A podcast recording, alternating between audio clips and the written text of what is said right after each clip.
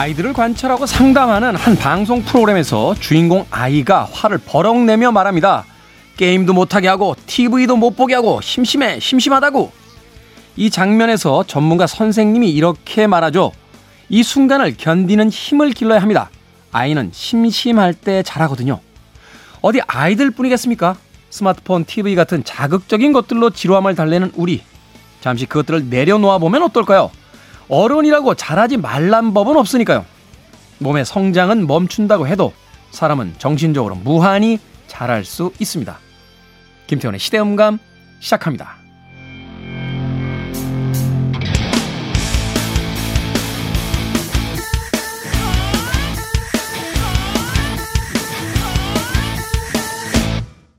그래도 주말은 온다. 시대를 읽는 음악 감상의 시대음감 김태훈입니다. 방송에도 때마다 유행이 있는데요. 어, 요즘 트렌드 중에 하나가 바로 육아 관찰 예능입니다. 어느 육아 프로그램에서 보이는 장면, 아이가 심심함에 몸부림을 치자 부모가 어쩔 줄 몰라 하는데 그 순간 육아 전문가 선생님이 이야기하죠. 심심함을 견디는 힘을 길러야 한다. 심심할 때 아이가 잘한다. 생각해보면 아이들의 문제만은 아닌 것 같아요. 어, 저 역시 어디로 이동하거나 차 안에 있거나 혹은 지하철을 타거나 버스를 탔을 때 잠시도 가만히 있질 못하죠. 손에 있는 스마트폰을 가지고 이것저것 이제 살펴보게 되는데 사실 그렇다라고 해서 매번 새로운 것들을 이렇게 찾게 되는 게 아니고요. 본 뉴스를 또 보고 본 뉴스를 또 비슷하게 써놓은 뉴스를 또 보고 봤던 영상을 다시 보는 혹은 뭐 게임 어플리케이션을 어, 실행시켜서 게임을 하게 되는 이런 경우들이 많습니다. 그러다 보면 목적지까지 갔을 때 아, 차창 바깥으로 풍경 하나 보지 못한 채 도착하게 되는 경우가 많고 또 심심함을 잠시 더 참지 못하게 되니까 집에 들어가면 제일 먼저 하는 게 TV의 리모컨을 찾아서 TV의 화면을 보던 안 보던 일단 켜놓고 일상을 보내게 되는 경우들이 많습니다. 어른들부터 일단 심심함을 견디는 힘을 길러야 하지 않나. 우리는 사실 이제 권태와 심심함 속에서 새로운 창의력을 만들어낸다라고 하잖아요. 어, 이 문화예술계의 우스갯소리 중에 하나가 인류가 문화와 예술을 만들어낸 것은 사실은 심심했기 때문이다. 아, 인류 최초의 벽화 같은 그림들은 비가 와서 사냥을 나가지 못하자 원시인들이 그 무료함을 견디지 못하고 벽에다가 무엇인가를 그리면서 시작됐다라고 주장하는 이야기들도 있습니다. 심심함이라는 것이 나쁜 것이 아니라 그것을 통해서 새로운 창의적인 생각을 해낼 수 있다라고 생각해 본다라면 우리부터 어, 그 습관적인 심심함을 해결하는 그 습관적인 방법을 조금은 멀리 할 때가 되지 않았나 하는 생각 해보게 됩니다. 자, 김태훈의 시대 음감, 시대 이슈들 새로운 시선과 음악으로 풀어봅니다. 토요일과 일요일, 1라디오에서는 낮 2시 5분, 밤 10시 5분 하루에 두 번 방송이 되고요. 한민족 방송에서는 낮 1시 10분 방송이 됩니다. 팟캐스트로는 언제 어디서든 함께 하실 수 있습니다. 엘튼 존의 음악 듣습니다. I'm still standing.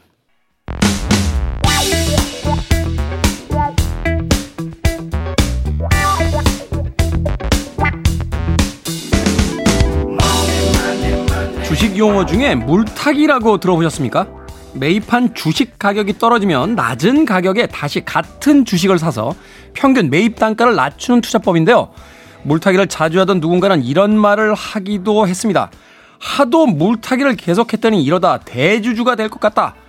물타기가 아닌 진짜 대주주가 되는 그날까지 우리 시대의 경제 이야기, 돈의 감각, 더 퍼블릭 자산운용의 김현준 대표님과 이야기 나눠봅니다. 안녕하세요. 네, 안녕하십니까. 야, 물타기, 주식 물타기. 이거 정말 기발한 용어인데, 이거 처음에 누가 만들어낸 겁니까? 어, 제가 주식 시작할 때부터 있었어요. 아, 그래요? 어. 이거를 찾아보진 않았는데, 어, 외국 사람들도 이렇게 물타기라고 표현하는지가 갑자기 궁금해지네요. 아, 그래요? 네. 물타기 영어 사전 한번 찾아볼까? 물타기 뭐라고 돼 있는지. 네. 물타기를 해서 대주주가 될 것 같으면 이미 부자시니까 음. 걱정 안 하셔도 될 것 같아요. 아, 제가요? 그건 아니고. 아, 그렇죠. 사실은 그런 경우가 굉장히 많은 것 같아요. 그, 사람이 기분이 나게 참 묘한 게 마이너스 10% 이렇게 돼 있다가 몇 주 더 샀더니 마이너스 네. 8%. 그리고 괜히 오른 것 같고. 저, 저 사실 이제 작년에 연말에 봤는데 아, 전체적으로 마이너스 한 8% 되더라고요. 네네. 네. 그래서 올해 초에 몇 개 좀 더 샀어요. 네. 샀더니 한 마이너스 6점 몇 퍼센트. 그래서 네네. 네. 괜히 주식은 떨어졌는데 더 오른 것 같은 기분이 들어서 누구 말 맞다나 이렇게 물타기 하다가 아, 결국은 그 회사의 그 소유자가 되는 건 아닌지. 네. 뭐 이런 생각도 들기는 듭니다. 김현준 대표님도 물타기 하십니까? 어, 할 때도 있는데 네. 저는 굳이 고르라면 불타기를 훨씬 많이 하는 편입니다. 불타기. 네. 그러니까 있을 사는 때. 걸 올라 있을 때 산다. 네.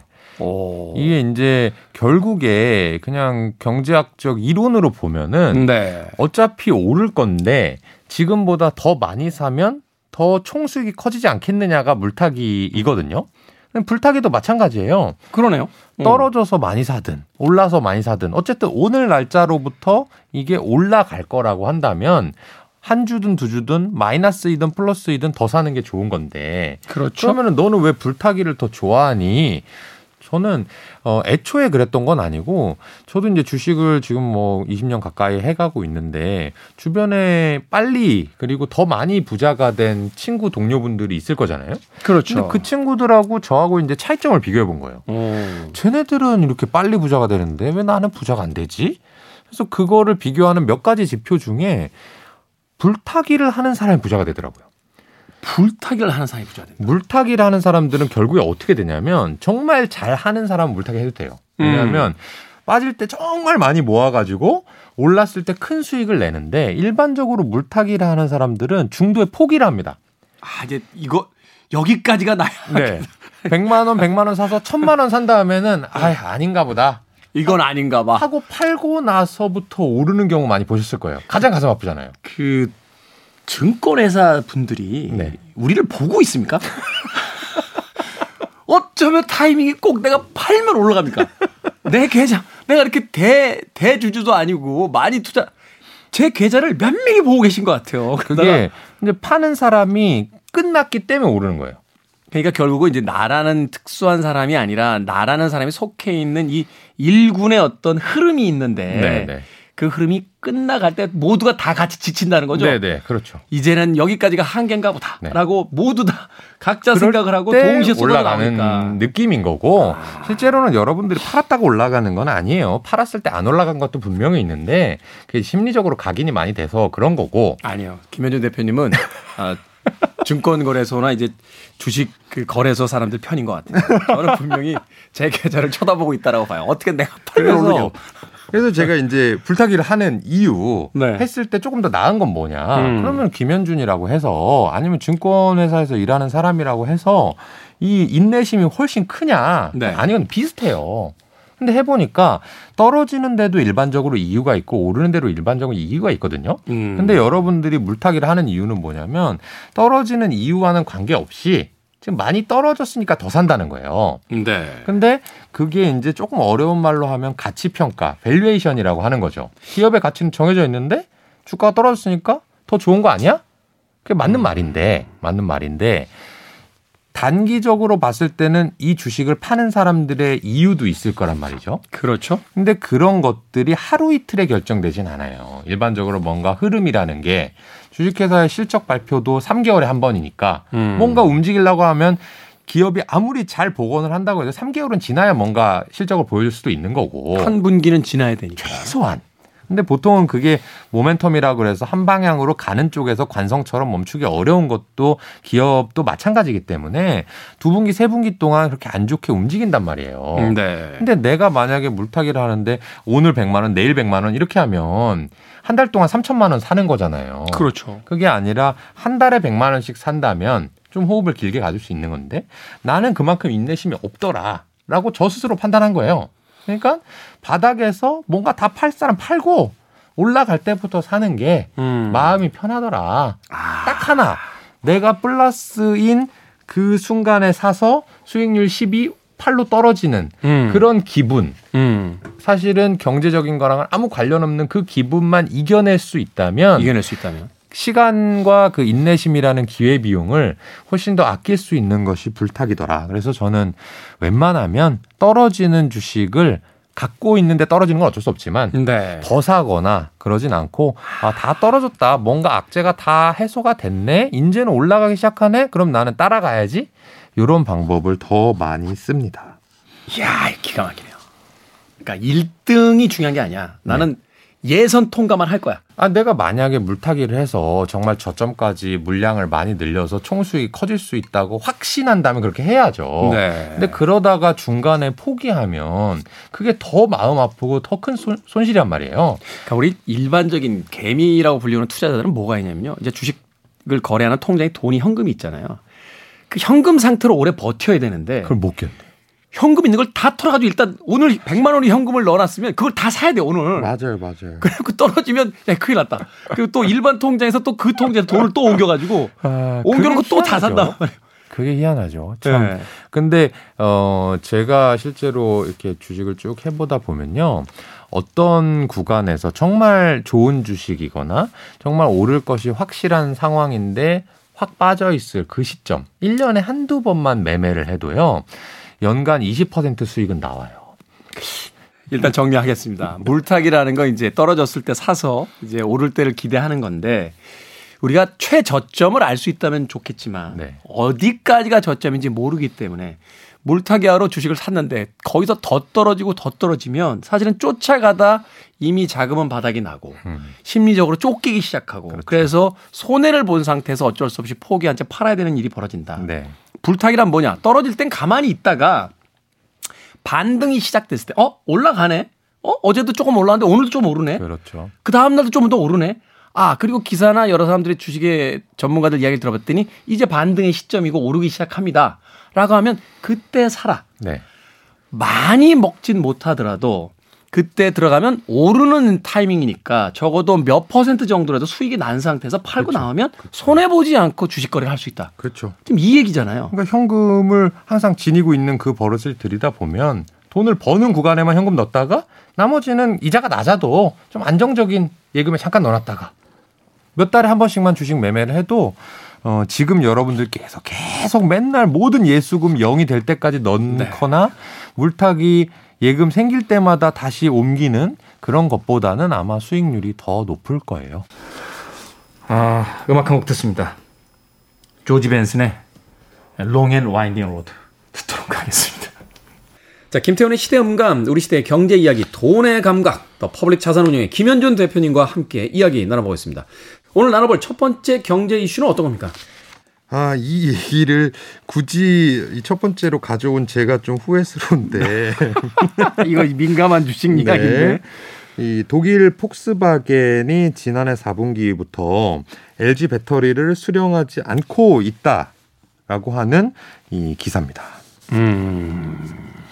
이게 어 제가 이 LG 에너지 솔루션, 뭐 삼성 SDI, SK 이노베이션, 뭐 네. 테슬라 이런 주식들을 여러분들이 많이 투자하고 계시고 네. 어, 초미의 관심사라는 것을 잘 알고 있습니다. 음. 그렇기 때문에 어 먼저 이제 면피용 말씀을 드리자면 네. 이게 좋다 나쁘다가 아니에요. 끝까지 요거를 이제 들어 주셨으면 좋겠습니다. 네, 저도 주의 깊게 듣도록 하겠습니다. 네. 그 전에 이제 이 기사의 내용을 먼저 설명을 드리면요.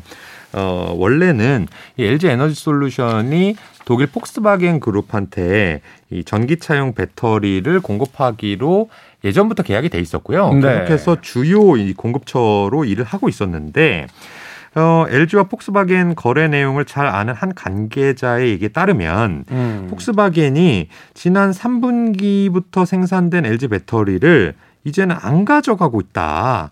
그래서 4분기부터 1월 말까지 폭스바겐의 미수령 현상이 발생하는 것으로 볼 때 사실상 계약 관계가 종료된 거 아니냐 음. 이런 이제 의구심을 제기를 했고요. 네. 이에 대해서 LG 에너지 솔루션은 제품이 정상적으로 잘 공급되고 있다면서 전혀 사실이 아니다라고 밝혀서 지금 이제 첨예하게 이 기사상에서는 대립이 되고 있는 상태인데요. 일단 이제 상반된 두 가지 입장이 있는 거죠. 그렇습니다. 음. 뭐몇 번 기사상에서 보셨을 텐데 이 전기차의 배터리가 가장 중요한 부품인가 동시에 이 폭발이라든지 화재 사건이 몇 번 있었거든요. 네. 그 중에서 당연히 이제 뭐 다른 회사 것도 폭발하고 터졌겠지만 LG가 세계 1등, 2등 하는 회사니까 이 회사 배터리도 몇 번 이제 사고가 난 거예요. 음. 그러다 보니까 LG의 배터리에 대해서 폭스바겐 측이 이거 불안정하지 않냐 해서 의구심을 제기를 했고 이 협상 중에 LG 측은 전혀 제조 공정에 문제가 없고 안전에도 이상이 없다라는 점을 강조하면서 협상을 했다고 하는데 어 제가 이제 조금 전 시작할 때도 말씀드렸던 것처럼 네. 이게 뭐 LG 에너지 솔루션이 배터리를 잘 만든다, 못 만든다. 뭐 폭스바겐이 이걸 산다, 안 산다, 전기차가 잘 된다, 안 된다를 말씀드리려고 하는 것이 아니라 어쨌든 이 거래 속성이 기업 간의 거래란 말이에요. 음. 이 B2C라고 하는 소비자가 어떤 기업의 제품을 구매하는 것은 습관적으로 이루어지는 경우가 많아서 제가 뭐 어떤 커피, 어떤 아이스크림을 좋아한다라고 하면 편의점에 가서 어, 이거 원래 800원이었는데 지금 900원이 됐네? 다른 편의점 가볼까? 이런 생각을 별로 안 한단 말이죠. 그렇죠. 그냥 일반적으로 집어 들던 거 집어 드는 거죠. 아주 특별한 변화가 없으면. 네. 근데 기업들은 상당히 큰 이 단위의 거래를 하기 때문에 그리고 이거를 구매한 거나 이것을 판매하는 측이 전문가들이 이제 대립하는 거다 보니까 어떤 교섭력이라는 게 상당히 중요하고 이 가격이라든지 품질, 물량에 대해서 첨예하게 협상을 하게 마련이죠. 음. 그런데 어 배터리라고 하는 것이 우리가 어떤 전기차를 샀을 때 밖에 보이는 건 아니잖아요. 그렇죠. 안에 들어가 뭐 상표가 뭔지를 우리가 뭐 잘 모르죠. 네. 그러니까 지금 스마트폰도 여러분들 다 지니고 계실 텐데 스마트폰 안에 들어가는 배터리가 누구 건지 어떤 품질인지 뭐 디스플레이는 반도체는 누구 건지 그걸 보고 사는 게 아니라 그러네요. 나는 사과폰이면 사과폰 은하수폰이면 음, 음. 은하수폰 이게 좋다라고 그냥 결정 내리고 사는 거란 말이죠. 음. 자동차도 마찬가지라고 보면 여러분들께서 전기차를 안 사보셨다면 뭐 내연기관도 마찬가지입니다. 아, 내가 자동차 사러 갔을 때 아, 저는 어떠한 엔진, 실린더 몇 개고요. 어디 제조사에서 만든 어, 트랜스미션을 가진 차 중에서 보여주세요. 이렇게 하는 사람이 별로 없단 말이에요. 그렇죠. 엔진은 꼭 독일제만 하고 뭐 브레이크는 브렘보 거를 써야 되고 네. 뭐 안에 있는 그 컵 홀더의 플라스틱은 뭐 어디 생산된 그렇죠. 플라스틱을 써주세요. 뭐 이렇게 얘기를 안 하잖아요. 그러니까 아주 일부의 이제 마니아층은 그럴 수 있지만 대부분은 그렇게 구매를 안 하잖아요. 그러니까 전기차에서 배터리가 중요한 만큼 내연기관에서 이 엔진과 트랜스미션이 훨씬 더 중요한 부품이라는 걸 감안했을 때 사람의 속, 구매 속성은 비슷하다고 보면 음. 배터리도 마찬가지일 거고 네. 그래서 어 폭스바겐이 브랜드 가치가 훨씬 더 강력한 그런 비즈니스 모델을 하고 있단 말이에요. 배터리보다는. 네. 그러니까 폭스바겐이 맨날 하는 얘기가 어, 배터리 우리가 만들 것 같은데 어때? 아니면 어, 우리 중국 CATL이 좀 어, 계약서를 보내왔던데 한번 음. 이쪽에 옮겨볼까라는 얘기를 자꾸 흘려요. 음. 그럼 LG 에너지 솔루션이 세계 1위 회사고 품질이 가장 좋음에도 불구하고 어, 이 폭스바겐이라는 대그룹을 뺏기면 안 되니까 가격을 낮춰준달지 아니면 협상 조건을 뭔가 불리하게 가져가는 수밖에 없단 말이에요. 음. 그러니까 이 제가 이 전기차 배터리를 사례로 들어서 말씀드렸지만 여러분들이 투자하고자 하는 또는 투자하고 있는 그런 기업들이 판매하고 있는 제품과 서비스 또는 판매하는 방식이 과연 갑과 을의 영역에 있을 때 갑질을 할 수 있느냐. 아. 권력을 가지고 있느냐, 힘을 네. 가지고 있느냐. 이게 사회적으로는 갑질이라는 게 나쁜 거지만 음. 돈에 있어서는 내가 권력을 가지고 공급사, 고객사를 마음껏 쥐흔들고 할 수 있어야 네. 수익성 입장에서 좋은 거거든요. 그래서 여러분들의 그 투자 기업은 과연 어떠신지 음. 이게 폭스바겐의 입장인지 LG 에너지 솔루션의 입장인지 현대차의 입장인지 한번 비교해 보는 그런 점검 시간을 가지시면 이게 어떤 주가 하락이라든지 음. 시황이 부진했을 때도 네. 어 아니야 이거는 괜찮을 거야라고 음. 하는 그런 강인한 심장을 가질 수 있는데 큰 근거가 될 겁니다. 이렇게 이야기하시는 분들이 많더라고요. 그러니까 이제 배터리에 너무 많이 지금 기대가 몰려 있고 그래서 그 이미 다 그 수익에 대한 것들이 반영되어 있지 않느냐라는 이야기를 하면 근데 결국 시장에 있는 전기차들을 봐라. 지금 과연 몇 퍼센트나 거리에 있는지. 네. 결국 몇 년 안에 저 차들이 다 배터리 차로 바뀐다고 본다라면 결국 이 시장은 커질 수 있는 시장이니까. 아, 그렇죠. 지금보다 훨씬 커질 시장이고. 그리고 또 한편으로 얘기한다면 다 배터리차로 바뀌게 되면 자동차 회사가 지난 앞으로 몇 년 동안은 계속해서 자동차를 안정적으로 팔 수 있지 않느냐. 음. 규제에 의해서 이제 개솔린이나 디젤 차들이 점점 사라지고 배터리 차들로 전환돼야 되니까. 그렇게 따진다라면 또 자동차 회사들의 몇 년 후까지는 그 충분히 어떤 수요가 이미 시장에서 확보가 돼 있기 때문에 어, 그렇죠. 뭐 거기에 대해서도 안정적인 투자가 가능할 거다. 이게 단기전으로 보지 말고 좀 장기적인 어떤 산업의 변화로 본다라면 뭐 지금 좀 떨어졌다, 지금 좀 올랐다 하더라도 그 기업 자체가 흔들릴 정도의 어떤 위기 상황이 아니라면 음. 괜찮지 않겠냐. 뭐 이런 이야기들 을 하시더라고요. 그렇죠. 지금 어 디제님께서 두 가지 말씀해 주셨는데 한 가지는 이제 시장의 잠재성이 워낙 크다. 음. 그런 말씀을 해주셨고 네. 두 번째는 이 배터리 회사가 지금 사람들이 각광을 하고 있지 않느냐 음. 이두 가지 말씀을 해주셨는데 최근에 이제 둘다 중요한 거죠. 배터리 주가 사실은 그 본인들이 그러니까 개인, 개인들이 원하는 것만큼 수익이 안 나면서 이제 떨어지기 시작하니까 네네. 네. 사실은 많이 빠져나갔거든요. 네네. 네. 시장에서 그러니까 지금은 관심 그러니까 화제는 되고 있지만 투자자들한테 사실 이제 관심에서 조금 밀린 듯한 느낌이 그렇죠, 좀 있어요. 그렇죠. 어. 그러니까 일반 투자자분들은 이제 좀 많이 아 이거 주식이 안 되니까. 음. 근데 여기에서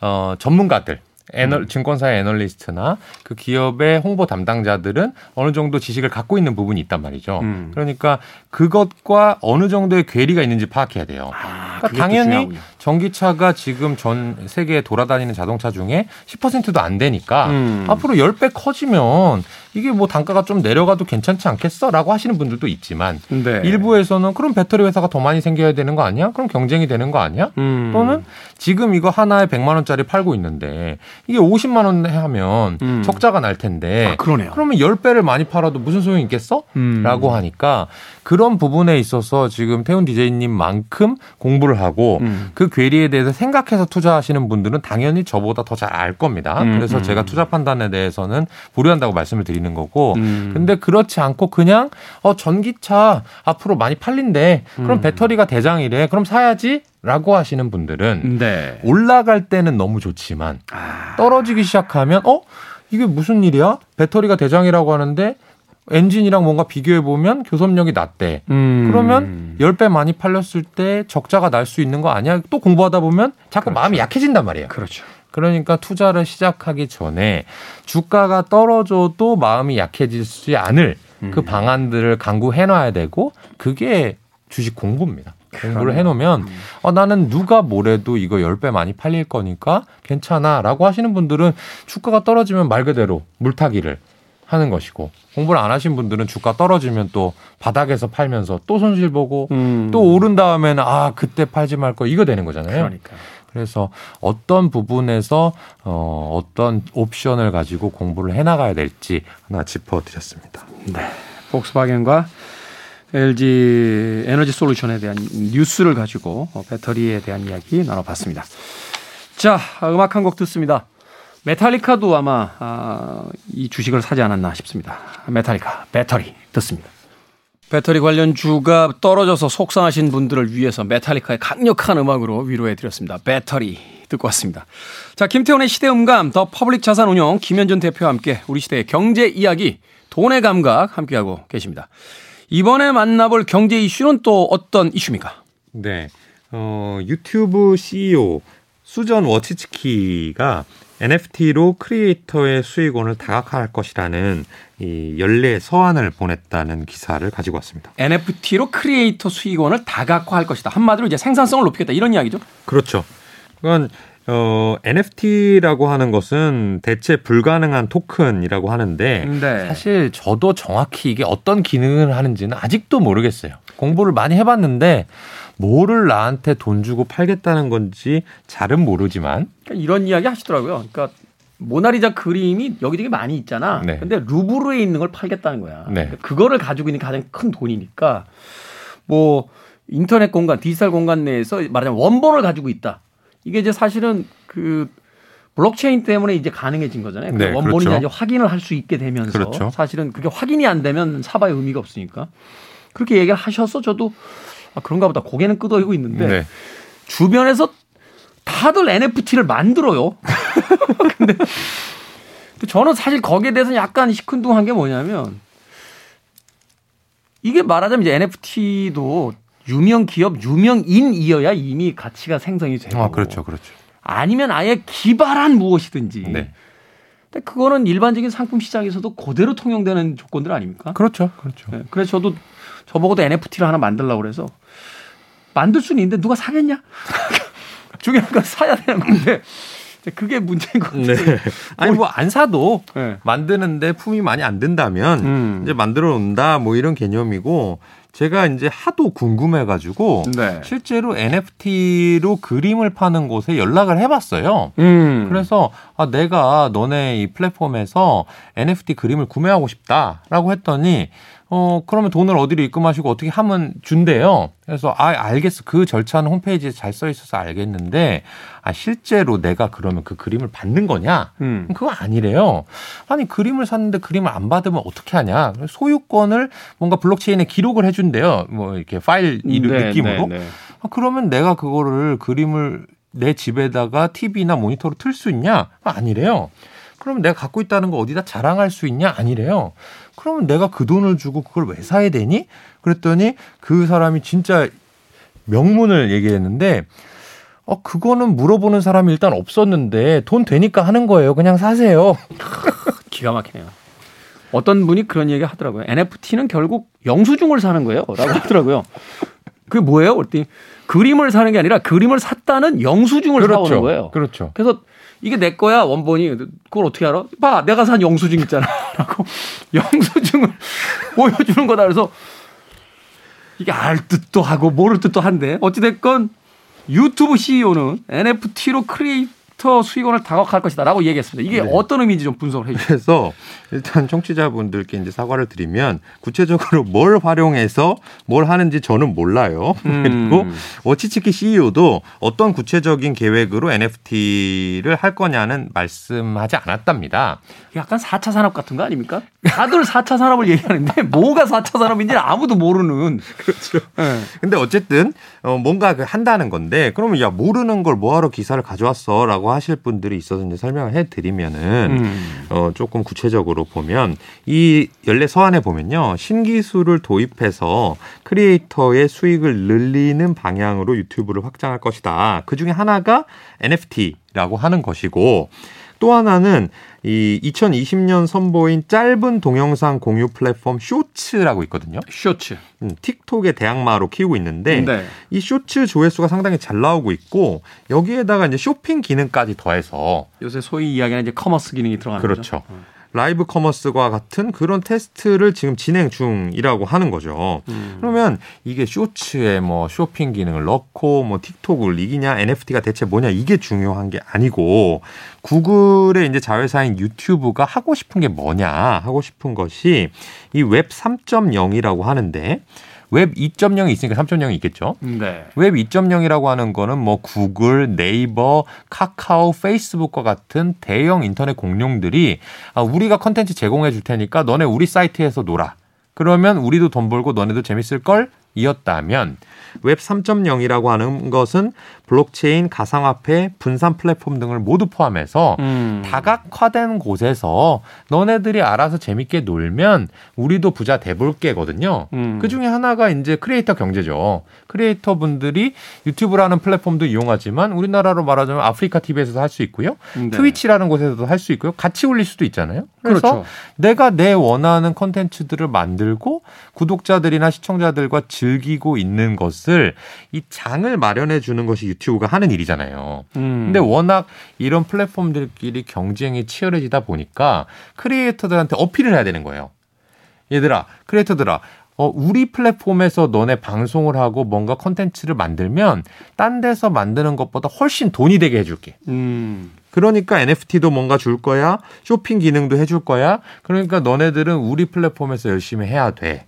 라는 거거든요. 네. 그렇게 하면 이 유튜브라는 회사가 그런 크리에이터나 시청자들한테만 좋으려고 하는 행동은 아니겠죠?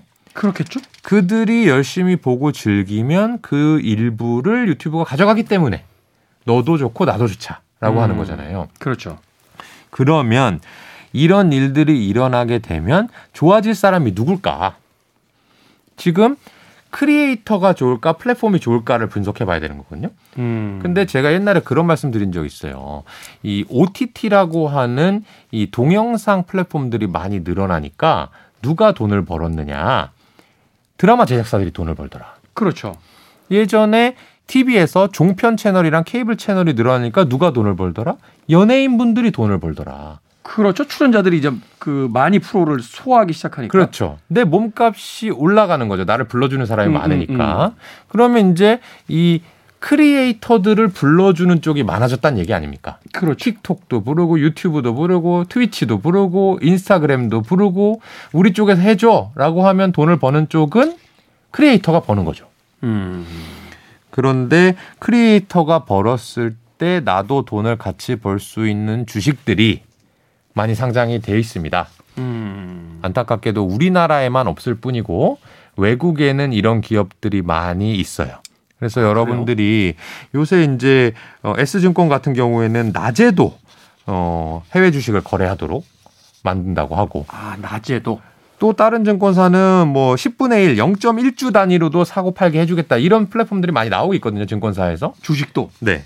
그러니까 해외 주식을 하는데 너무너무 좋은 시장이 되고 있으니까 어 지금 시대음감 듣고 계신 분들은 어 크리에이터가 돈을 벌면 어떤 기업들이 잘 될까를 검색을 조금만 해보시면 어 김현준이 무슨 말 하는지 알겠다라는 음. 느낌이 오실 겁니다. 각각의 크리에이터를 찾아다니긴 너무 힘드니까 그쵸. 이 크리에이터들이 말하자면 이제 활발히 활동하고 돈을 벌기 시작했을 때 네. 거기서 소위 뭐 수수료 혹은 재료를 내준다든지 혹은 그 사람들이 어떻게 공간을 빌려준다든지 해서 그렇죠. 이 사람들이 모이는 곳이 어디일까? 그렇죠. 공통점이 어디일까? 우리가 왜 예전에 최소 공배수 최대 공약수 배우죠? 아 맞아요.